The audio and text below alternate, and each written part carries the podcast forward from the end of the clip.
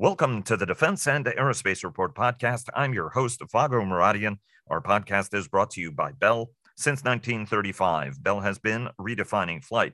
Learn more about its pioneering spirit at bellflight.com. Later in the program, Byron Callan of the independent Washington research firm Capital Alpha Partners with a look at the week ahead and whatever else is on his mind. But first, joining us is Sam Bendett of the Center for Naval Analyses. He's also a non-resident senior fellow at the Center for a New American Security. He's part of CNA's Crack Russia team and one of the world's leading experts on the Russian military and unmanned systems. And we're honored that he joins us every Monday for an update on this extraordinary war. Sam, hope you had a great weekend and welcome back to the program. Thanks, Vago. Good to be back. A pleasure having you back on. And before we get started, today's program is brought to you by HII. HII is the largest producer of undersea unmanned vehicles in every class, making transoceanic missions possible. HII delivering hard stuff done right. Sam, Ukraine has been on the offensive. It's been using its unmanned fleet of systems to strike Russian facilities, naval as well as cargo vessels. There's an amphibious ship that's been struck. It's used long range, both Scalp as well as Storm Shadow weapons to severely damage two very important bridges that the Russians use for resupply to Crimea. Walk us through what the Ukrainians are doing and how they're doing it, because there are the long-range unmanned systems that they're using, aerial systems they're using against Moscow, they're using some Western systems, but then they're also using sea surface drones to really great and devastating effect. Walk us through sort of what's in the Ukrainian arsenal on this long-range unmanned force that they've created.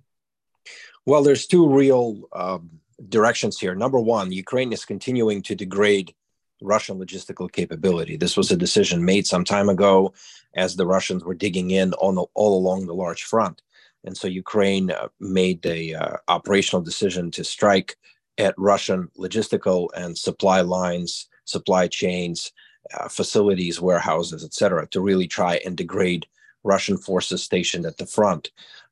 This is a long-term project. This the results won't be visible right away, but we are seeing some spectacular successes. Ukraine is using a combination of both manned and unmanned systems. Over the last couple of days, Ukraine used unmanned maritime systems that it has recently built and unveiled to a relatively devastating effect. It was able to damage and nearly sink several Russian ships.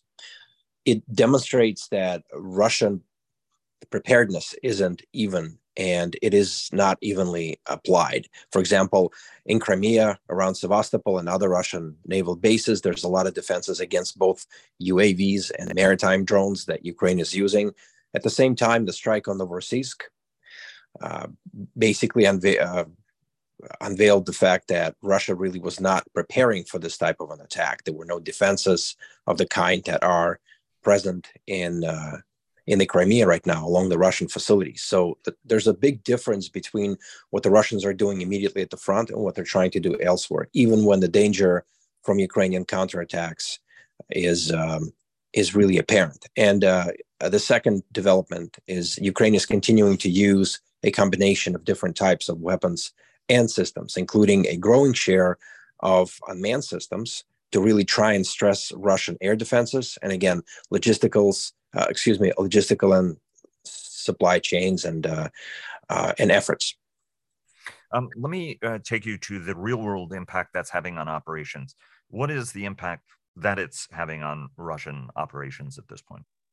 Well, it's hard to establish it right now. We are, of course, discussing it at a significant distance from the actual fighting. Ukraine is achieving successes in certain parts of the front.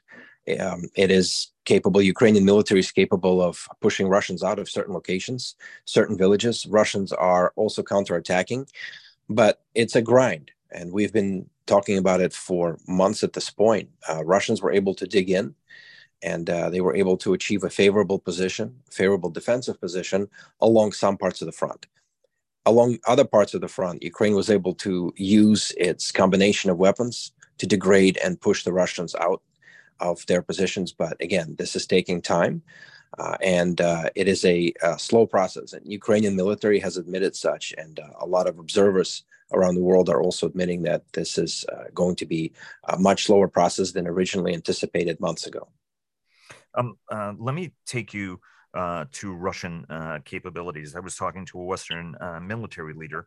You know, we were talking about, you know, what the Russians are doing, you know, how the Ukrainians are doing, and what he thought was interesting. And one of the things he thought that was interesting was, look, he said, since the beginning of this conflict, the Russians have been firing between 20 and 30 cruise missiles and up to that number of long-range unmanned drones every other day in these barrages across Ukraine. And he said, I'm not sure any other country on the planet would be able to do that and sustain it over such a long period of time.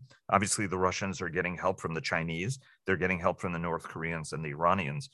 How does what the Ukrainians are doing compare against the onslaught that comes every, you know, we have a tendency of thinking of these as isolated cruise missiles that are, or indiscriminate fires that are hitting apartment buildings, as opposed to actually concerted long-range aviation in support of long-range precision strikes that are really taxing Ukraine's defensive abilities, right? I mean, the whole Russian idea is at some point the Russians and the Ukrainians and the West are going to deplete their air defenses in this area. How do we need to think about what the Russians are doing on a consistent basis to stress Ukraine?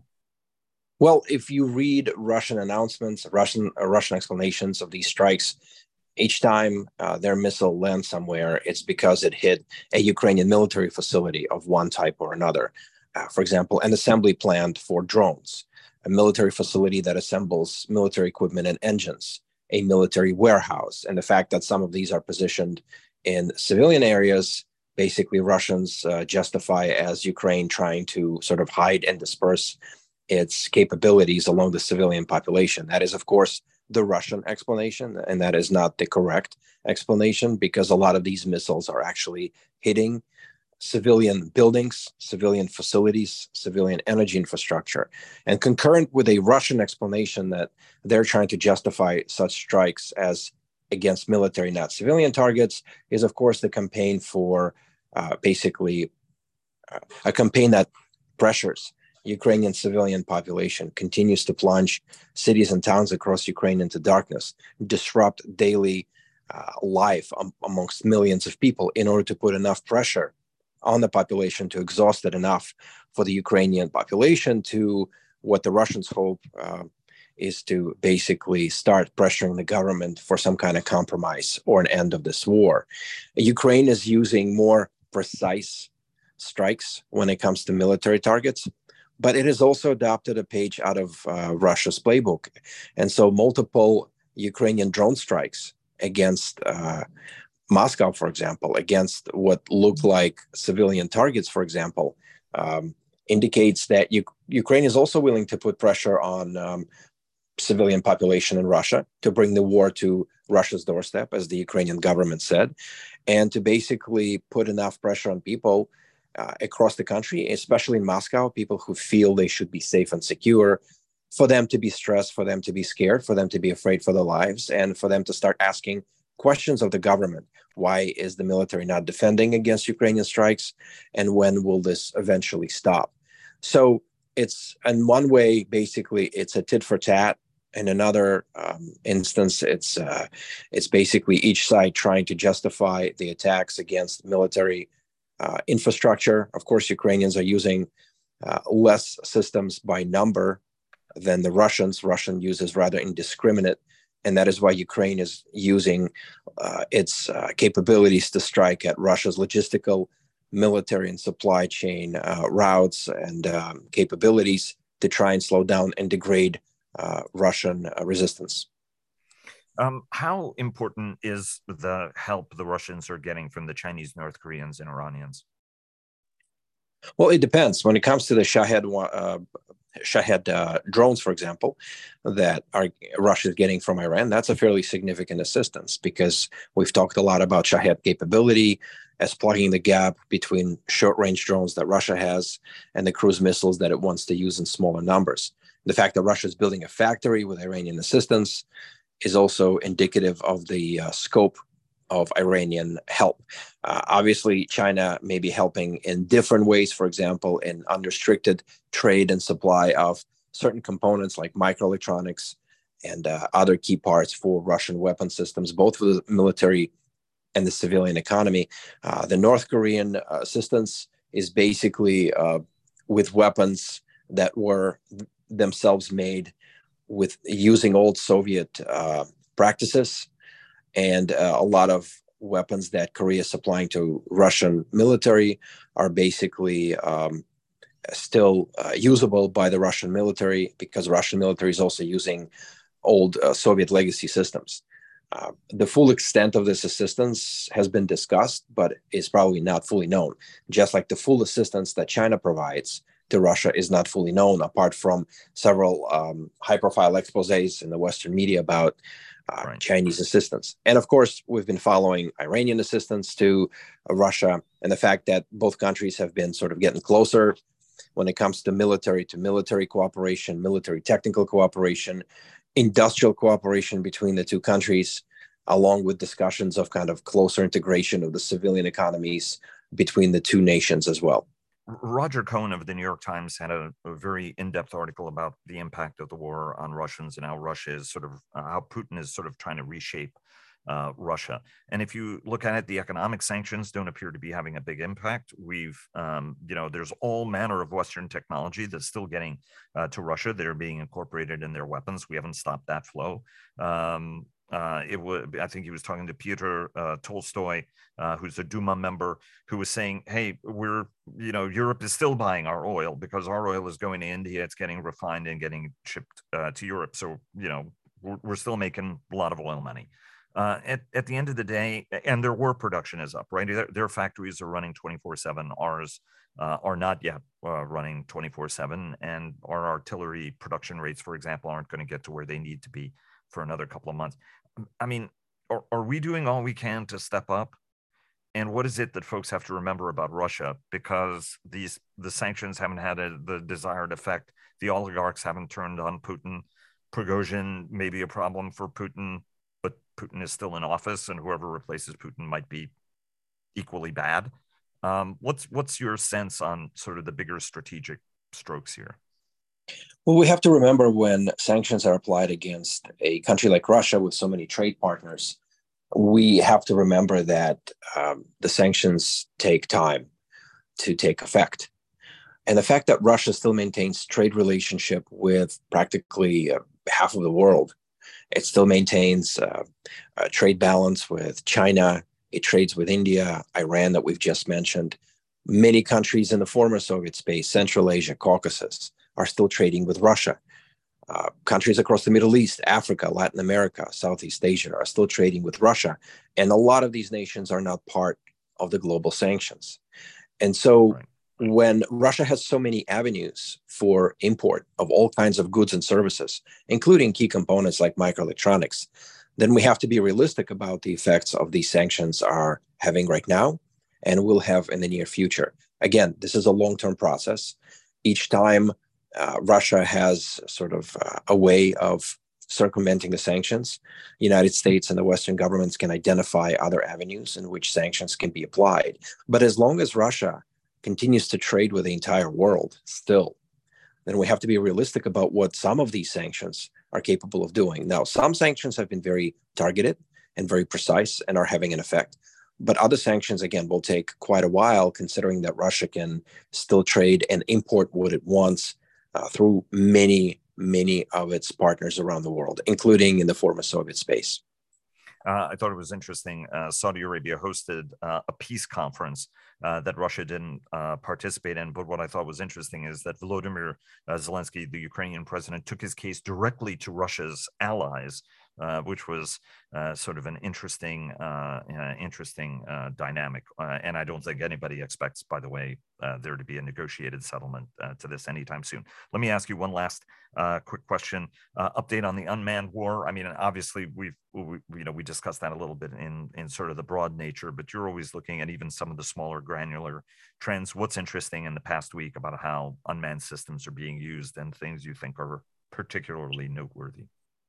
Well, again, greater emphasis on FPV drones. Those are racing drones, which are now used by both sides with devastating effect. FPV drones are now becoming more and more commonplace across the Russian military, and a lot of volunteer efforts are stepping up to manufacture a lot more of these systems, when months ago they could just do several hundred a month. Now some of these are moving to capacity where they can manufacture hundreds a week and perhaps thousands a month. And so the saturation of Russian front lines with these FPV drones is going to be problematic for the attacking Ukrainian military, just like Ukraine's use of FPV drones is also having a devastating effect on the Russians. But I also find it interesting that many of Russian civilian developments, UAV civilian developments, are eventually becoming part of the war. And so today, for example, Russian president spoke to the chairman of Rostec Corporation, Russia's biggest defense industrial conglomerate, and they were discussing progress that Rostec was making, and they were going down the wish list of things that Putin wants from Rostec for the war. And one of the interesting discussions was a civilian quadcopter, civilian helicopter type UAV, the BAS-200, which was essentially developed by Rostec for shipping cargo to hard to reach regions like the Arctic and Siberia. This unmanned helicopter will now be used in the war in Ukraine. And so it's not surprising. How much payload does it have? Just out of curiosity. And what kind of range does it have? So range is up to, I believe, 400 kilometers and cargo capacity 50 kilos. So it's a fairly substantial cargo that could be used. So this unmanned helicopter could be used for logistics, could be used for supply runs, maybe even evac, but also potentially some combat roles as well, like bombing runs. Again, unclear how they're going to do it. But the point is, many of Russia's civilian developments are going to end up in war if Russia continues to move the economy on the war footing the way it's been doing now. There's been resistance to doing it on a larger scale, but more and more civilian technologies are finding their way to the front. And now, again, officially from a company that developed what was supposed to be an ostensibly a civilian drone for cargo delivery and possibly even search and rescue. Sam, always a pleasure having you on the program. Thanks so very much for joining us. Hope you have a great week and look forward to having you back on again next week. Thanks so much. Thanks so much, Vago. And a quick word from our sponsors. Bell sponsors our daily coverage. HII sponsors our global coverage. General Atomics Aeronautical Systems sponsors our strategy coverage. Ultra Intelligence and Communications sponsors our command and control coverage. And GE Aerospace sponsors our air and naval coverage. And joining us now is my good friend Byron Callan of the independent Washington research firm Capital Alpha Partners with a look at the week ahead and whatever else is on his mind. Byron, hope you guys had a great weekend, and thanks so very much for joining us. Always a pleasure, Vago.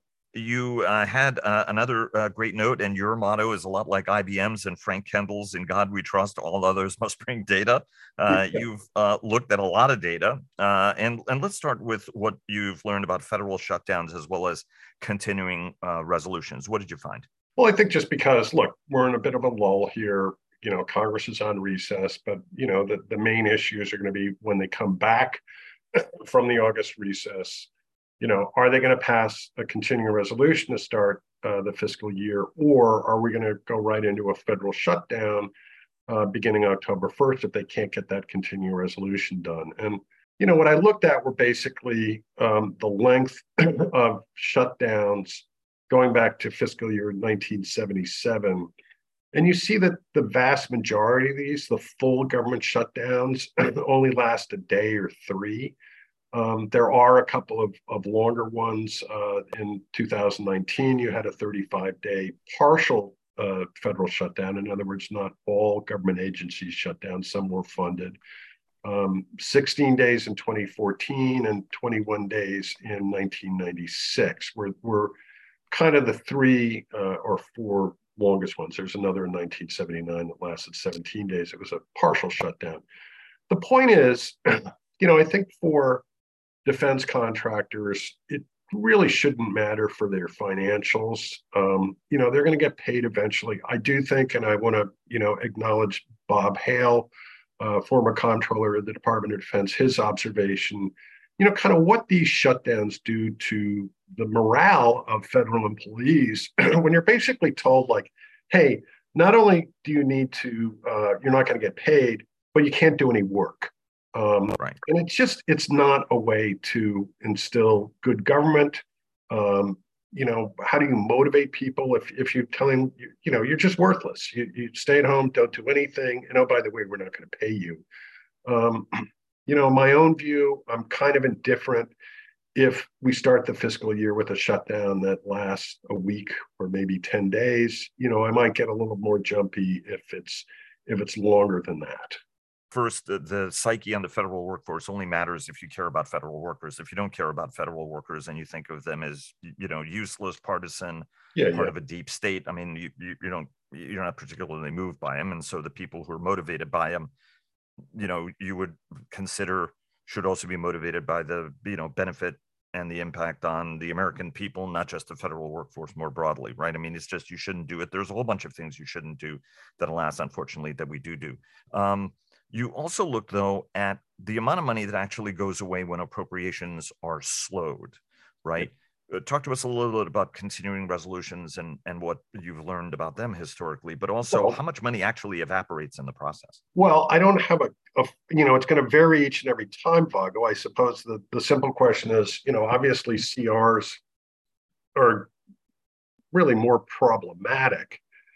And frankly, a greater risk this go round. You know, again, this is data going back to 2002, the fiscal year 2002, not the calendar year. And it's drawn from Congressional Research Service reports, but it basically shows, you know, if you look at this time period, the average length of a shutdown was around, of a CR, I'm sorry, was around 84 days. And I think, you know, the most contractors, I think even the DOD has kind of gotten used to that. You know, you're kind of funded at last year's numbers. You can, you know, you have maybe a couple of anomalies, but for the most part, you know, you can't go through the rate increases. You can't do new program starts. But I think the system has almost been acclimated to that. And I know L3 Harris in their earnings call specifically mentioned that their planning guidance assumed that we would start the year with a continuing resolution. The twist this year is because of the Fiscal Responsibility Act of 2023, you know, there was kind of a poison pill that you hope Congress doesn't take, which is if any of the 12 different appropriations bills are still funded under a CR by January 1st, 2024, all funding will get reset at 99% of the FY23 level. So, you know, there's really no stipulation in the in the Fiscal Responsibility Act about how that cut is distributed. But, you know, if you just look at where the FY24 and FY23 defense numbers are, there's still a range of expectations. You know, I just have to think that somehow there's going to be additional money for Ukraine. But, you know, kind of a worst case scenario for the defense outlook would be, you probably still have to shield military personnel. I mean, you can't just lay military personnel off. You probably still have to allocate money for readiness because of the conflict with Russia and Ukraine, but also, you know, Iran and their attempt to seize commercial shipping, and frankly, just to deter China, make sure nothing untoward happens in Indo-Pacific.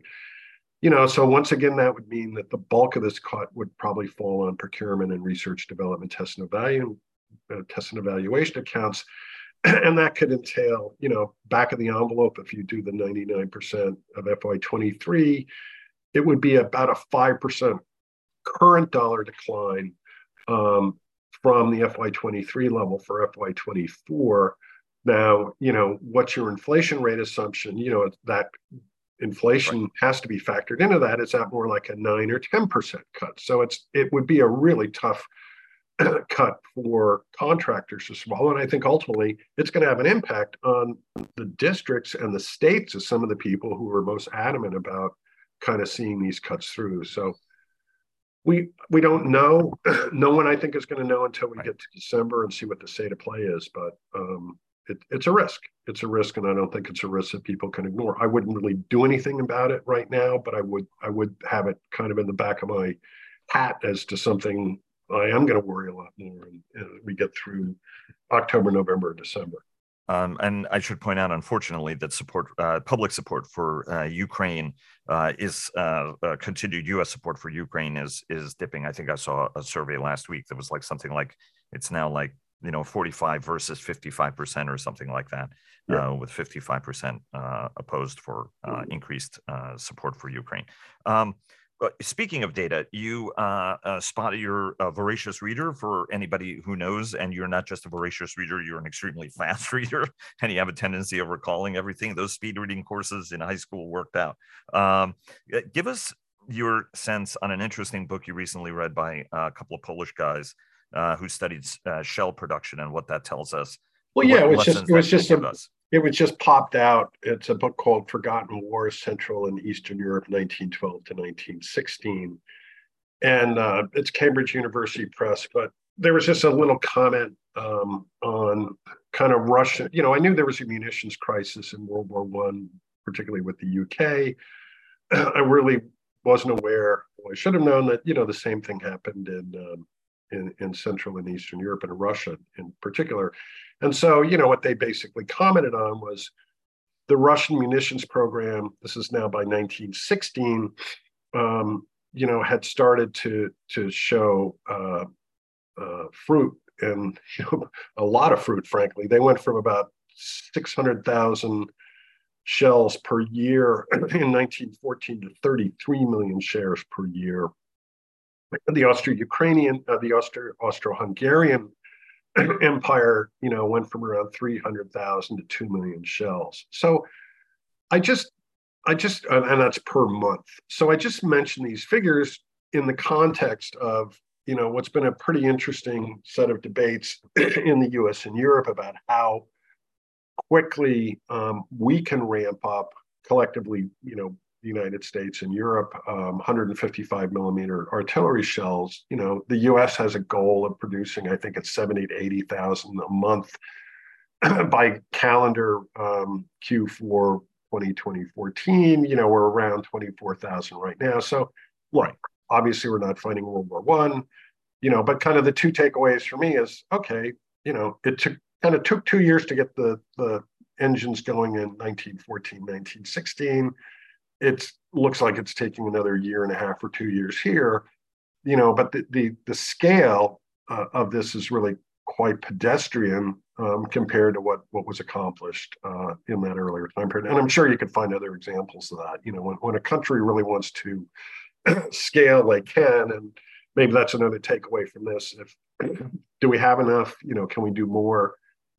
Certainly there's historic evidence that there are orders of magnitude more that can be done if people decide to do it. And Sash Tusa on the Sunday program yesterday discussed, right, what utilization rates are and the kind of scale that you need for production and what it is that the Ukrainians are shooting. And that's even before refilling all of our collective magazines. So, whereas, as we heard at the top of the show, from Sam, the Russians are getting a lot of support from their partners, whether it's China, North Korea, or the Iranians. Let me quickly ask you about earnings, because we got to go to look at the week ahead, and I want to also touch base at a recent RAND report that you found interesting. Any sort of big takeaways from earnings that we saw last week? Right? The last couple of weeks have been big earnings week. Any big takeaways? No, I don't think any of the trends that had been discussed earlier. Now it's kind of a different set of companies, more services companies, more smaller ones, but maybe the market reactions were a little bit more on the positive side to results. Kratos, I think their stock was up 15% the day they announced. BAE Systems was up, I think 4 or 5%. Leidos had a pretty good number. The commercial aerospace stocks, and I'm sure you guys probably talked about this in the Sunday show, Triumph Group and Spirit just tanked. That's not something I spent a whole lot of time on, but it still has defense industrial base implications. If you have a weak commercial aerospace sector, it ultimately could fall through to defense. And so if you didn't discuss it on Sunday, it certainly is something that should be picked at in your next upcoming show. It is something we discuss, and we discuss a lot. And that's also the balance with our audience. Byron, I've heard it from chief executives, how much, they either, if they're in that part of the universe, they love our commercial coverage. If they're not in that part of the universe, they're like, wow, you guys spent too much time talking about commercial. So it is one of those things we're trying to balance. Real quick, the RAND report and why, I think you're talking about the inflection point report and why you found it interesting. Well, I think it's kind of it plays into the broader debate about defense and debt, federal debt. But I think their report, and if I read this correctly, I don't think this was done necessarily under the sponsorship of, for example, the Office Secretary of Defense, but the report that they posted last week was called An Inflection Point: How to Reverse the Erosion of U.S. and Allied Military Power and Influence. And, there was a zinger line in the opening summary of the report that basically said, it has become increasingly clear that the U.S. defense strategy and posture have become insolvent. What they're basically saying is, if you look at where kind of the military trends are going in China, in Russia, what we're seeing out of the Russia-Ukraine war, this, you're going to have to rely a lot more on unmanned systems. You need much more resilient basing, survivability. You need much greater munition stockpiles. You need to do a lot more with allies. They didn't really put a price tag on this. They kind of mentioned in passing 4% of GDP, but they really didn't say what we should not be doing going forward. Right. And so I just think it's interesting, in this overall context of, it's not just how much we spend on defense, but are we spending it on the right things? That's hardly a new issue, as we discussed many times on your show, Vago, but this is, and I honestly, I've not read the full thing cover to cover. I kind of skimmed it, but that's on my list of things to do this week. But it's just one of those reports that I thought was thoughtful and may help people kind of think through, where we're headed in the future. We've got about a minute. Anything you want to say about the Fitch downgrade from AAA to AA plus? Right? Just that I think it's going to be a talking point of Washington, but I don't see the Fitch downgrade as really changing the direction of the debate in Washington over the debt and deficit. Okie doke. And for the rest of your time, the distinguished gentleman from Connecticut, what are the things that the audience ought to be paying attention to over the coming week? Well, you've got it's already started, the small satellite conference began on the 5th. It runs through the 10th. That tends to be more of a technical symposium, but small satellites are obviously a key part of the defense architecture, the space architecture, and there may be some takeaways from that. And then kind of dovetailing that is the Space and Missile Defense Symposium that takes place the 8th through the 10th in Huntsville, Alabama. CSBA is holding an August 10th event, I think, discussing a report that they'd released on extended surveillance in the Indo-Pacific. And Palo Alto Networks, which is a publicly traded kind of cybersecurity company, is holding an August 9th event on cloud security in the federal government. And of course, there'll probably always be the pop-up things, but, no congressional hearings. And I think, we are entering the lazy days of August. So hopefully things are quiet, although in this world, that seems to be famous last words. Byron, thanks so very much as always for joining us. Really appreciate it and look forward to having you back on next week. Have a great week in the meantime. You too, Vago. Thank you very much.